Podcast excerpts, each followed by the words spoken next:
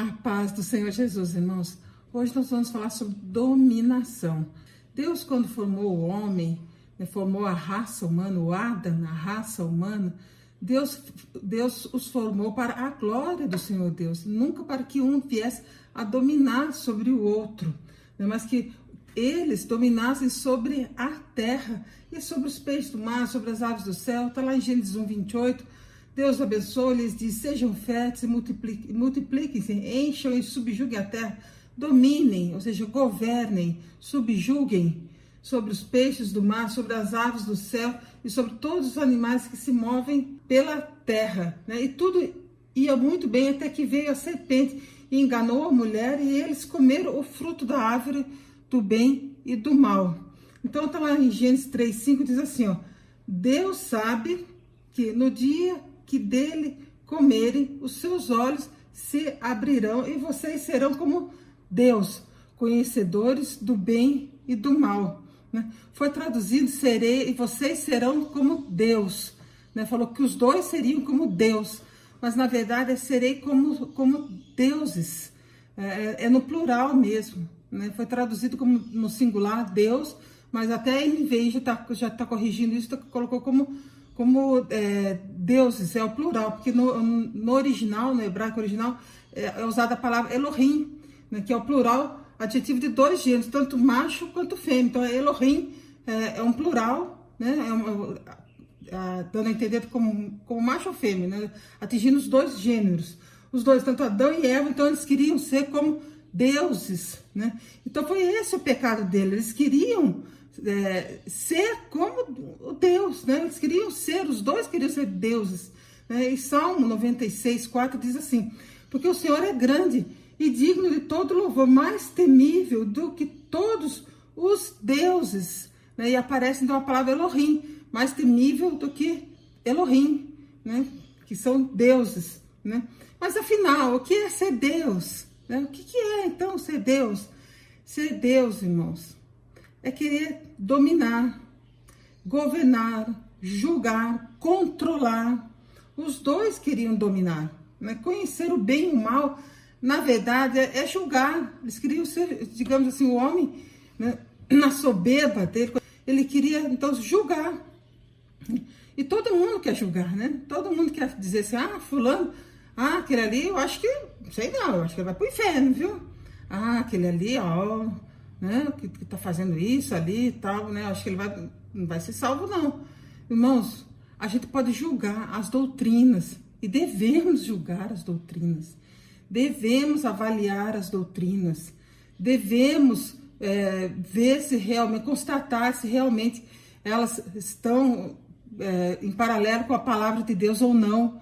Isso sim, mas julgar a pessoa não nos cabe. Isso não compete a nós, seres humanos, julgar uma pessoa. Isso cabe a Deus.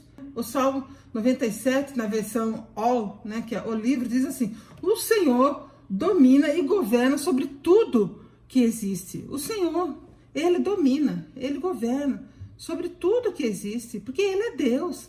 Então, ele é que tem o governo de todas as coisas. Ele é que tem o domínio de todas as coisas, não o homem. Só Deus pode governar, dominar sobre tudo que existe. No mundo espiritual, só Ele tem o governo, essa autoridade de mandar e de desmandar, cabe só a Deus. Né? A palavra diz assim: buscar primeiro o reino de Deus. E aí, não é para construir um império, não. Isso não é coisa de Deus. E o que mais é ser como Deus? É fazer tudo do jeito que quiser. Isso é ser como Deus. Deus, irmãos, ele faz tudo como ele quer, do jeito que ele quiser, na hora que ele quiser, né? Sem precisar dar satisfação a ninguém. Isso é Deus. Salmo 115, 3 diz assim: O nosso Deus está nos céus e pode fazer tudo que ele agrada, tudo como ele apraz. Ele faz do jeito que ele quer, na hora que ele quiser, como ele quiser, porque ele governa sobre todas as coisas. Ele tem o governo, ele domina. Homem algum pode fazer isso, porque senão será como Deus, né? E muitos querem ser como Deus, querem dominar, querem governar sobre a vida das pessoas, dizer o que elas devem fazer ou deixar de fazer. Ficam ali manipulando as pessoas. Isso é querer tomar o lugar de Deus, é ser como Deus. Quer estipular como você deve se comportar. Olha só, se vestir, falar, adorar, louvar. Irmãos, é Deus que faz isso. Homem nenhum. Vou contar para vocês a história de um homem chamado Nimrod. Nimrod, ele, era, ele foi bisneto de Noé. Está lá em Gênesis 10, e diz assim, ó, verso 1.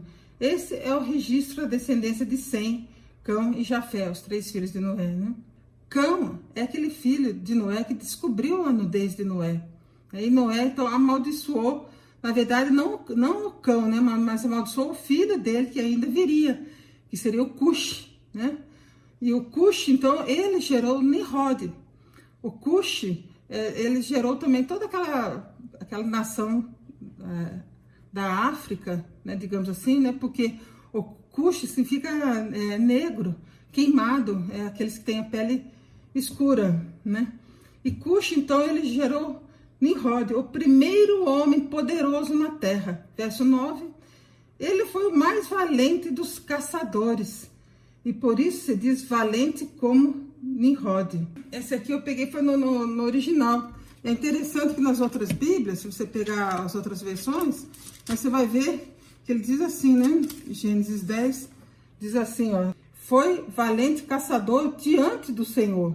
Daí dizer, como Nimrod, poderoso caçador diante do Senhor. Então ele estava ali diante do Senhor e Deus com certeza não aprovou Nada disso que Nimrod fez. Nimrod, embora tenha sido tenha se destacado, ele foi um, um, rei, ele formou um reino, mas Deus não aprovou. Deus desaprovou o que Nimrod fez, né? Depois nós vamos ver o que, que ele fez, né?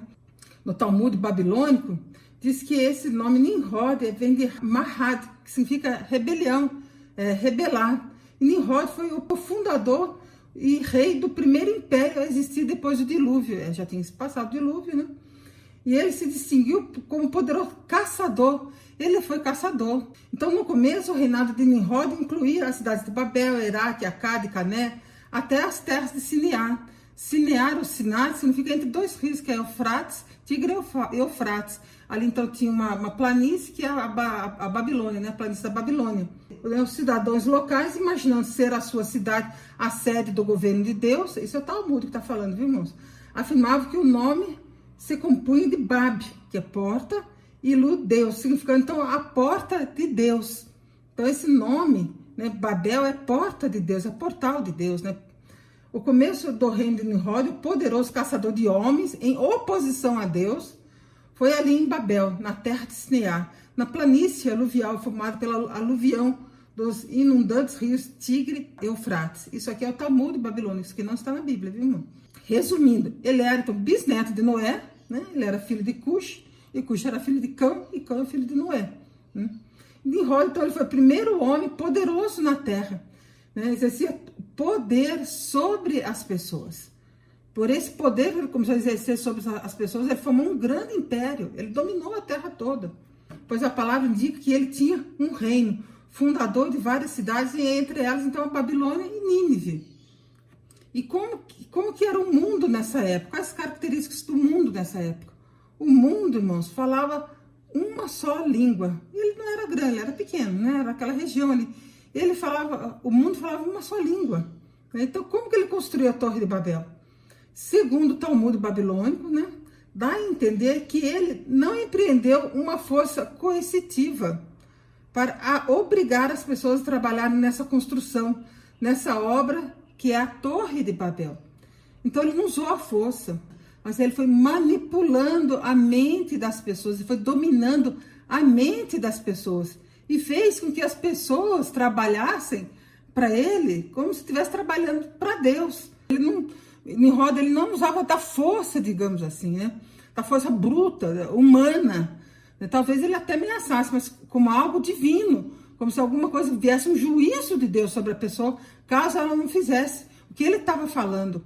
Que ele dominou a terra toda, ele dominou todo mundo ali, e todo mundo trabalhou para ele. Era a porta do céu, era o portal do céu. Ali todo mundo se unia para chegar até a Deus.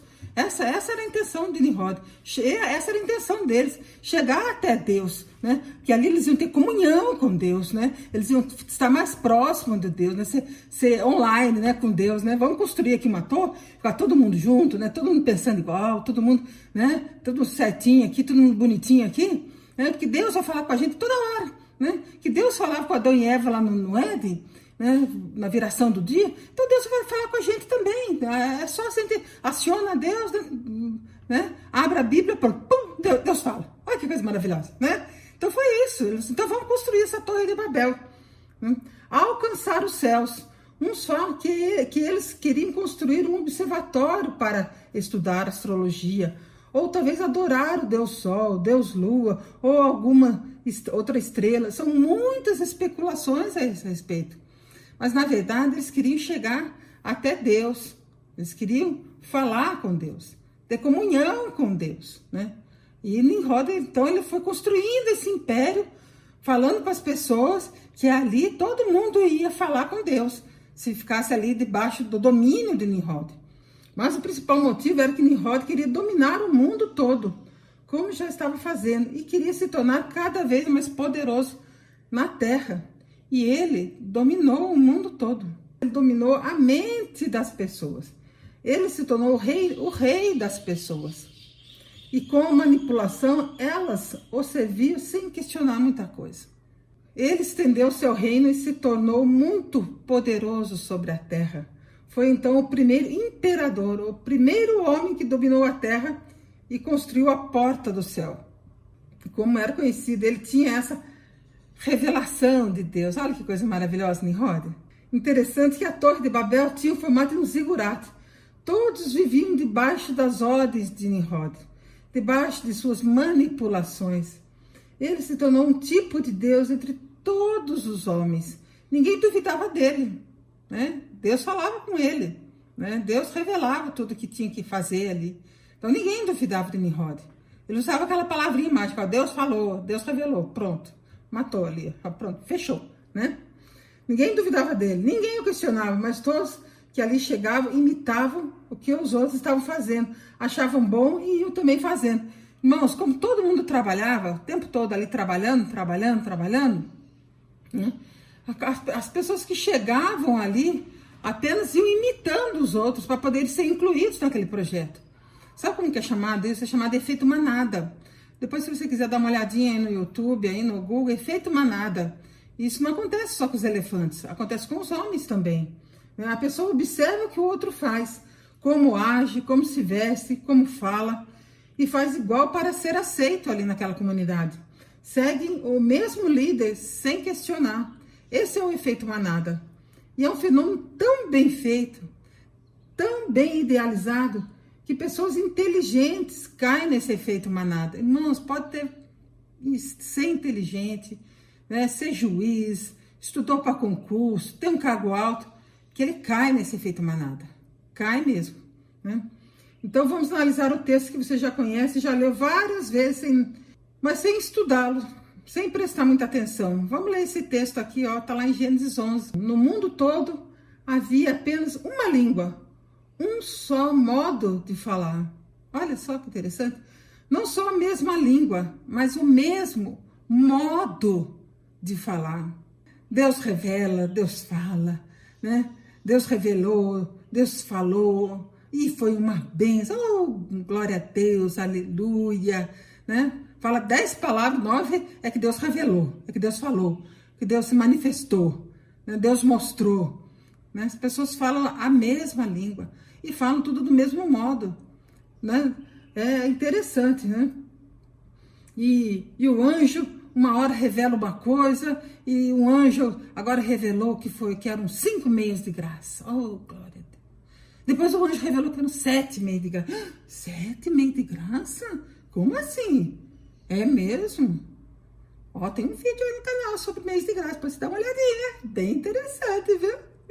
Depois, agora é, é, são vários meses de graça. Anjo revelou agora vários meses de graça. Ah, que coisa, né? Esse anjo bem leviano, né? Uma coisa, revelar.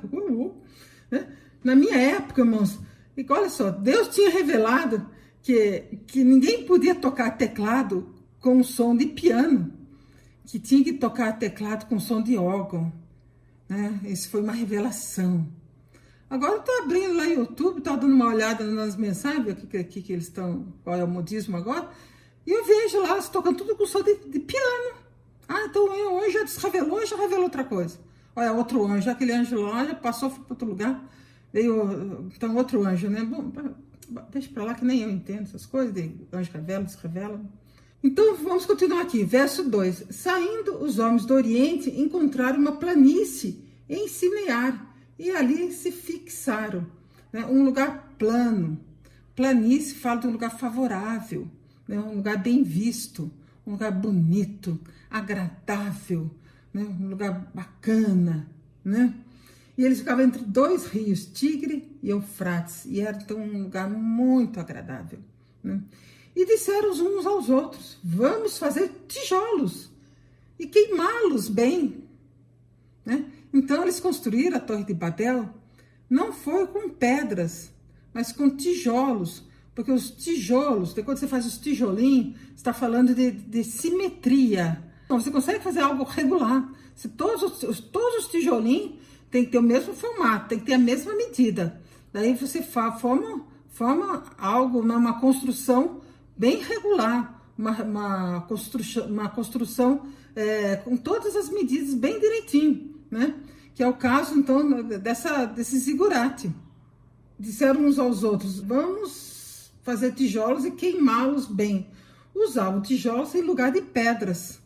E piche, né, que é aquele barro, né, aquele, é, o betume, como se fosse uma argamassa. Isso está no texto.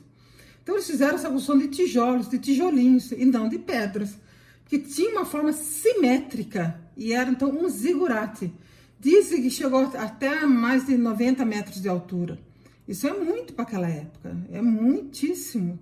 Né? Depois disseram: vamos construir uma cidade com uma torre que alcance os céus. Ou seja, vamos ter comunhão direta com Deus. Olha que coisa maravilhosa. Né? Vamos falar com Deus, né? Sempre que nós quisermos. Né? Te vem aqui passar para esse lugar aqui cheio de tijolinho aqui, que Deus vai falar toda hora. Venha para cá, né? Aqui é a porta do céu, é a porta de Deus, é para você ter acesso a Deus. Assim, no nosso nome será famoso e não seremos espalhados pela face da terra.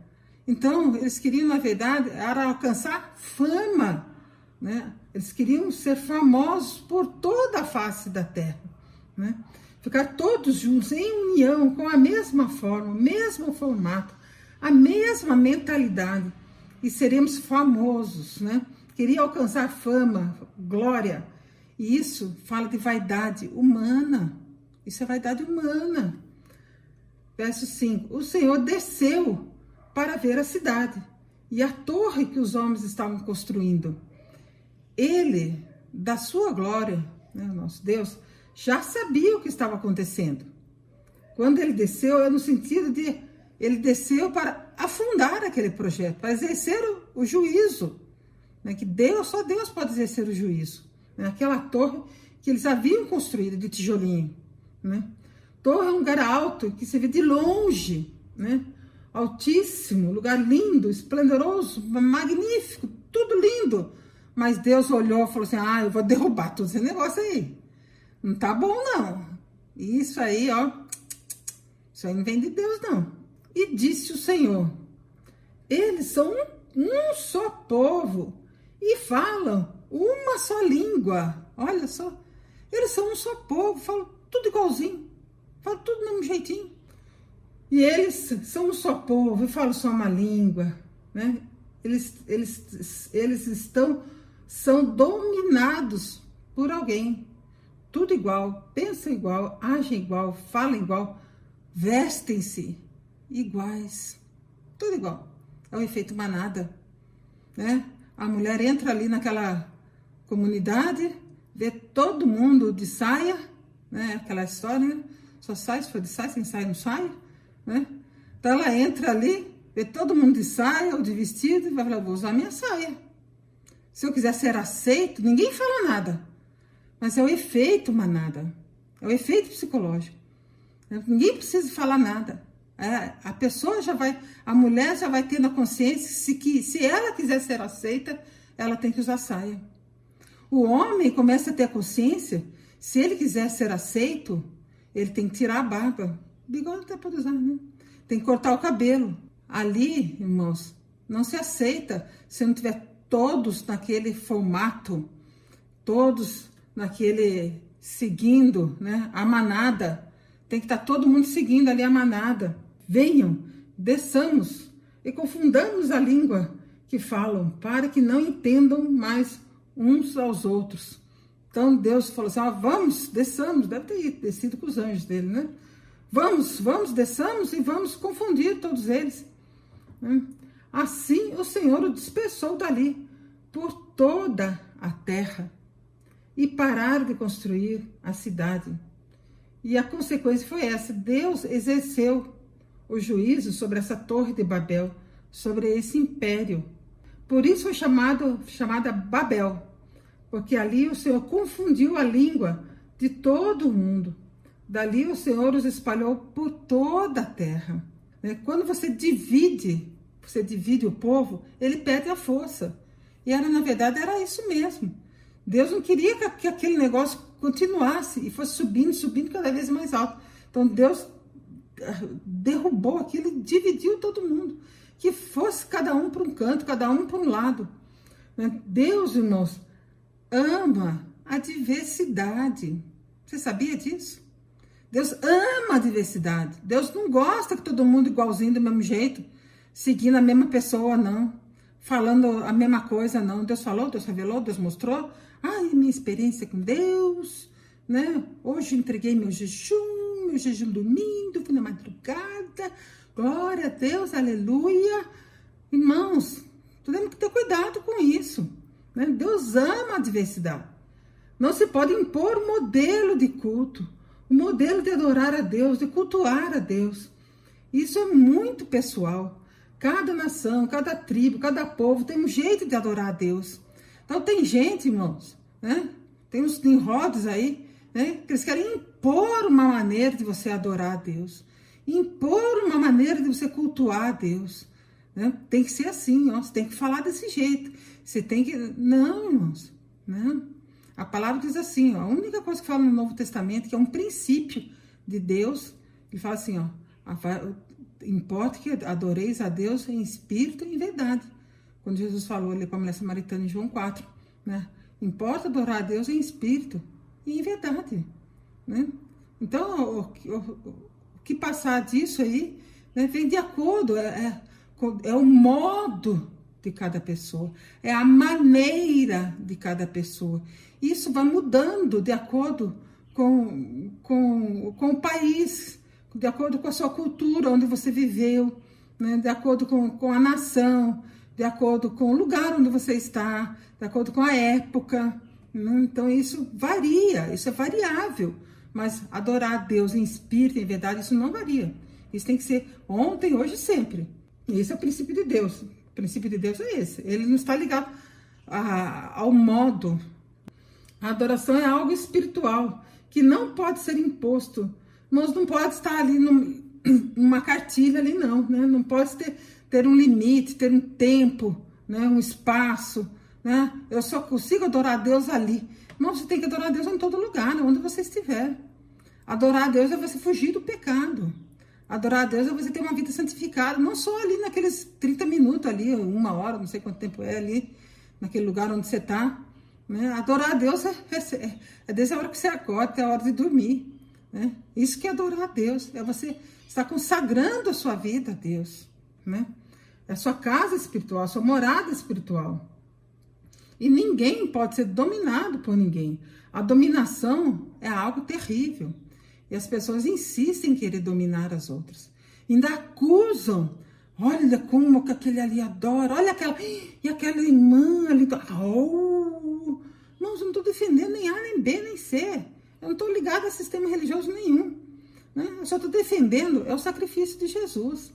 Jesus morreu para nos dar vida eterna, para nos dar liberdade. Liberdade em Cristo. Não é usar a liberdade para pecar, mas a liberdade em Cristo. Né? Então é isso que nós temos que defender, é o sacrifício de Jesus. Quando você fica impondo alguma coisa, né, você fica ali, né? Ah, eu acho que não, aquele negócio não é assim, aquilo lá não sei o que e tal, né?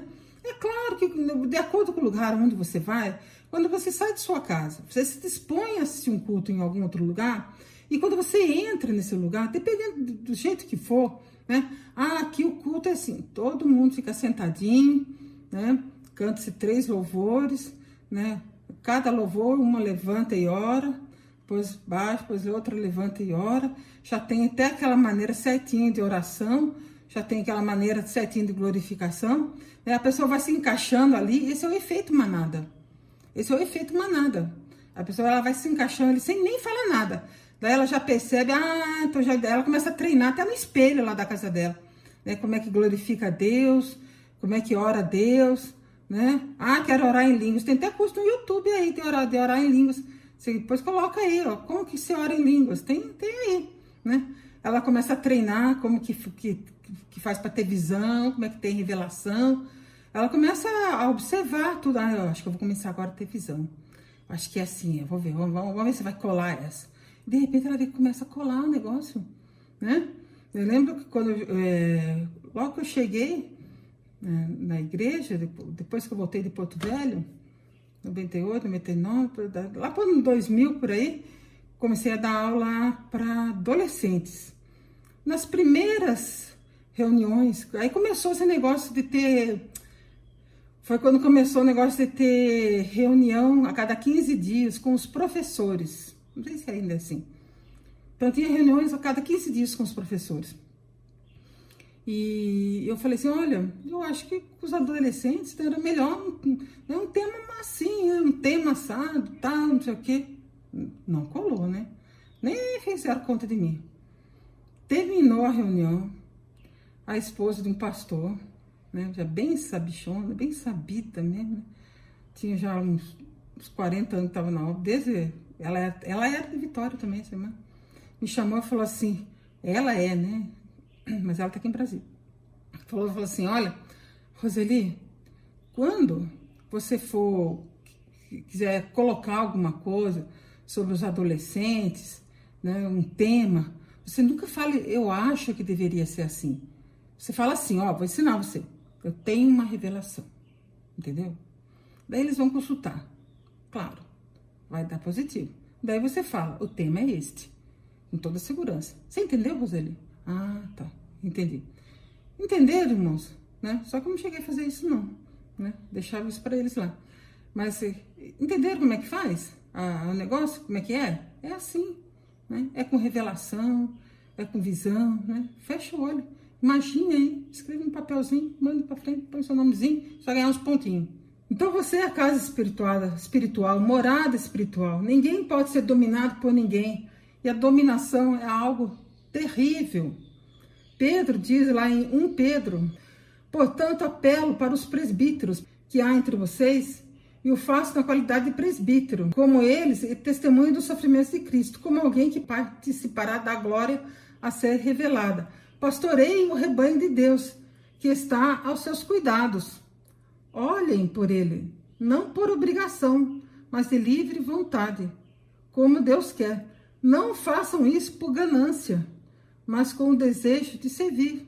Né? Vocês estão aí né, é, liderando, né, apoiando esse, esse grupo aí que eu deixei com vocês, né? Vocês são como são mais velhos, mais experientes, vocês devem então né, servir a esse povo, né? E liderar, liderar, vocês devem liderar esse, esse grupo aí, né?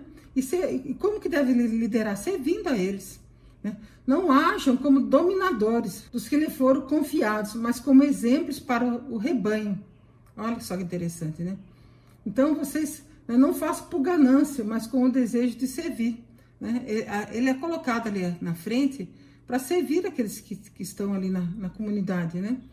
E Marcos 10, 42 diz assim: Jesus os chamou e disse: Vocês sabem que aqueles que são considerados governantes das nações as dominam? e as pessoas importantes exercem poder, ou seja, domínio sobre elas? Os governantes estão dominando as outras, mas entre vocês não vai ser assim. Não é para ninguém dominar aí entre vocês. Não se deixe dominar por ninguém. Vocês estão entendendo? Não será assim entre vocês. Pelo contrário, quem quiser tornar-se importante entre vocês deverá ser servo. E quem quiser ser o primeiro deverá ser o escravo de todos. Pois nem mesmo o filho do homem veio para ser servido, mas para servir e dar sua vida em resgate por muitos. Isso aqui é Jesus falando. Vocês não se deixem ser dominados por ninguém. Quando você escutar alguém falar ah, porque aqui na igreja existe um governo, ou existe tal. Quando fala existe um governo, está dizendo existe alguém que está dominando sobre vocês. E as pessoas escutam essa palavra, existe um governo, oh, e aplaudem. Não, está dizendo que existe alguém governando, dominando a sua mente. E você ainda está aplaudindo, está achando bom. Hum. Deus ama a diversidade. Irmãos, é esse negócio né, é, de querer dominar a mente das pessoas, querer cessear a liberdade das pessoas, isso é síndrome de Nimrod. Né? Nimrod que é assim. Nimrod que quer, que quer cessear a sua liberdade, né? quer formatar você, a sua maneira de, de adorar. Formata tanto a sua maneira, formata o, o seu pensamento, formata tudo. Né? Eu lembro que eu, eu era guria, né? E nós éramos lá em casa, todo mundo lá era corintiano. Todo mundo era corintiano por, por influência do meu tio. Todo mundo corintiano. Né? Meu tio dava camiseta, tudo bandeira, tudo cheio de coisa, bugiganga do Corinthians na minha casa. Todo mundo nasceu corintiano. Cresceu todo mundo corintiano, né? Depois que eu me converti, eu na Maranata, deixei de ser corintiano. Não pedi nada com isso. Estou dizendo que eu pedi alguma coisa. Mas estou dizendo que até essa. Eles forjam a sua identidade. Né? Você, você perde a sua identidade. Você não, raciocina mais. É isso que acontece com as pessoas que estão ali dentro. Elas não conseguem mais raciocinar. E acham que estão fazendo da vontade de Deus. Olha, puxa vida, né? É a síndrome de Nimrod, né? É querendo impor um modelo de culto, cessear sua liberdade. Deus ama a diversidade, a liberdade. Não para, para o pecado, né? Libertinagem, mas para cultuar o Senhor. Nimrod foi arrogante, foi soberbo, quis ser melhor que todo mundo. Ele conquistou o mundo todo. Mas Deus o derrubou, ó, da sua soberba, da sua arrogância. Ele foi destruído. Deus olhou para tudo aquilo. Quer saber de uma coisa? Ó, essa torre de Babel tá bonita, hein? Tá linda essa torre de Babel. Mas ó, pode ser bonito, pode ser o formato bem bacana. Tudo tijolinho a torre de Babel. Todinha feita de tijolinho. Quer saber de uma coisa? Eu vou derrubar isso aqui tudo. Né? Deus derrubou. Deus olhou e destruiu tudo. Todos acabaram sendo dispersos começaram a falar em outras línguas, em outros idiomas. Né? Aquela unidade, irmãos, acabou. Né? Deus fez tudo, aquela unidade toda, que eles né, enchiam o peito, falaram que nós somos tudo igualzinho no mundo todo. Ah, meus irmãos, tá achando que Deus gosta disso? É? Gosta não. Deus não gosta disso. Tudo igual, tudo pensando igual. Isso é o efeito manada, não gosta não. Venham, desçamos e confundamos a língua que falam, para que não entendam mais uns aos outros. Isso aí veio da mente de, do diabo mesmo, um negócio desse, né? Que todo mundo tem que pensar igual. Que todo mundo, né? As pessoas, para ter comunhão uma com as outras, tem que pensar tudo igualzinho, tem que falar tudo igualzinho. Não tem que pensar tudo igualzinho, nem falar tudo igualzinho, não, nem se vestir tudo igualzinho, não. Não é isso, não. Né? Você tem que. A unidade está em Cristo Jesus. Aceitar Cristo como seu Salvador.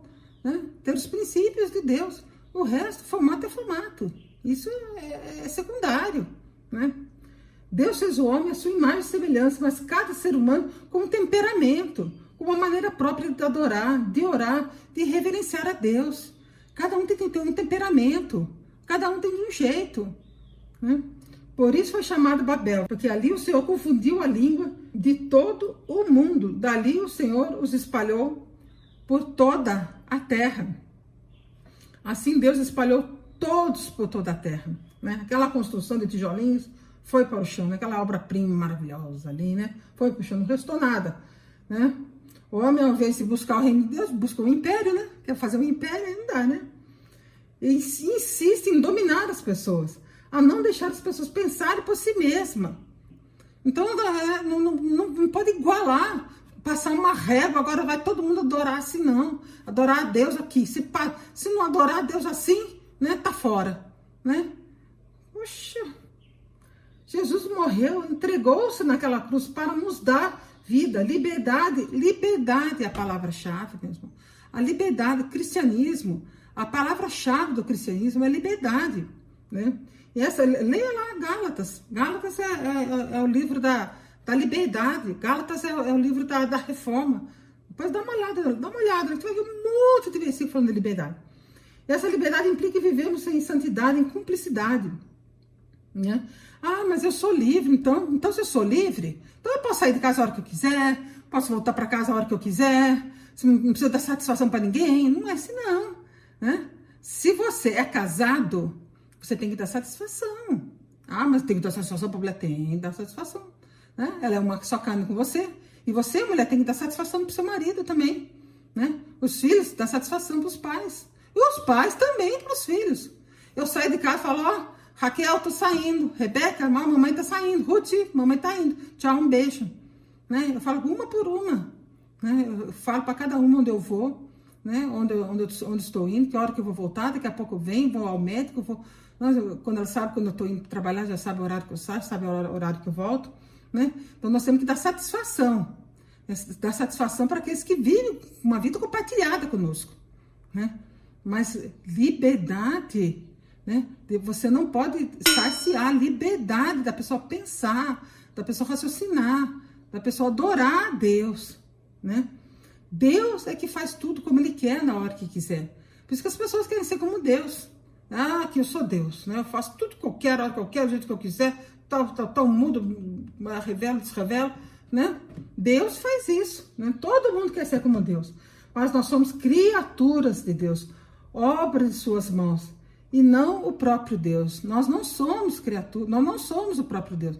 Nós somos criaturas de Deus. Nós somos formados para adorar a Deus em espírito, em verdade. Amém, irmãos? Né? Nimrod, ah, Nimrod, vou deixar um recado aqui para você. Se você estiver me ouvindo, se arrependa. Se arrependa, volta atrás. Né? Desmanche esse tijolinho antes que Deus ó, venha lá de cima e derrube com as suas próprias mãos. Amém? A paz do Senhor Jesus, irmãos.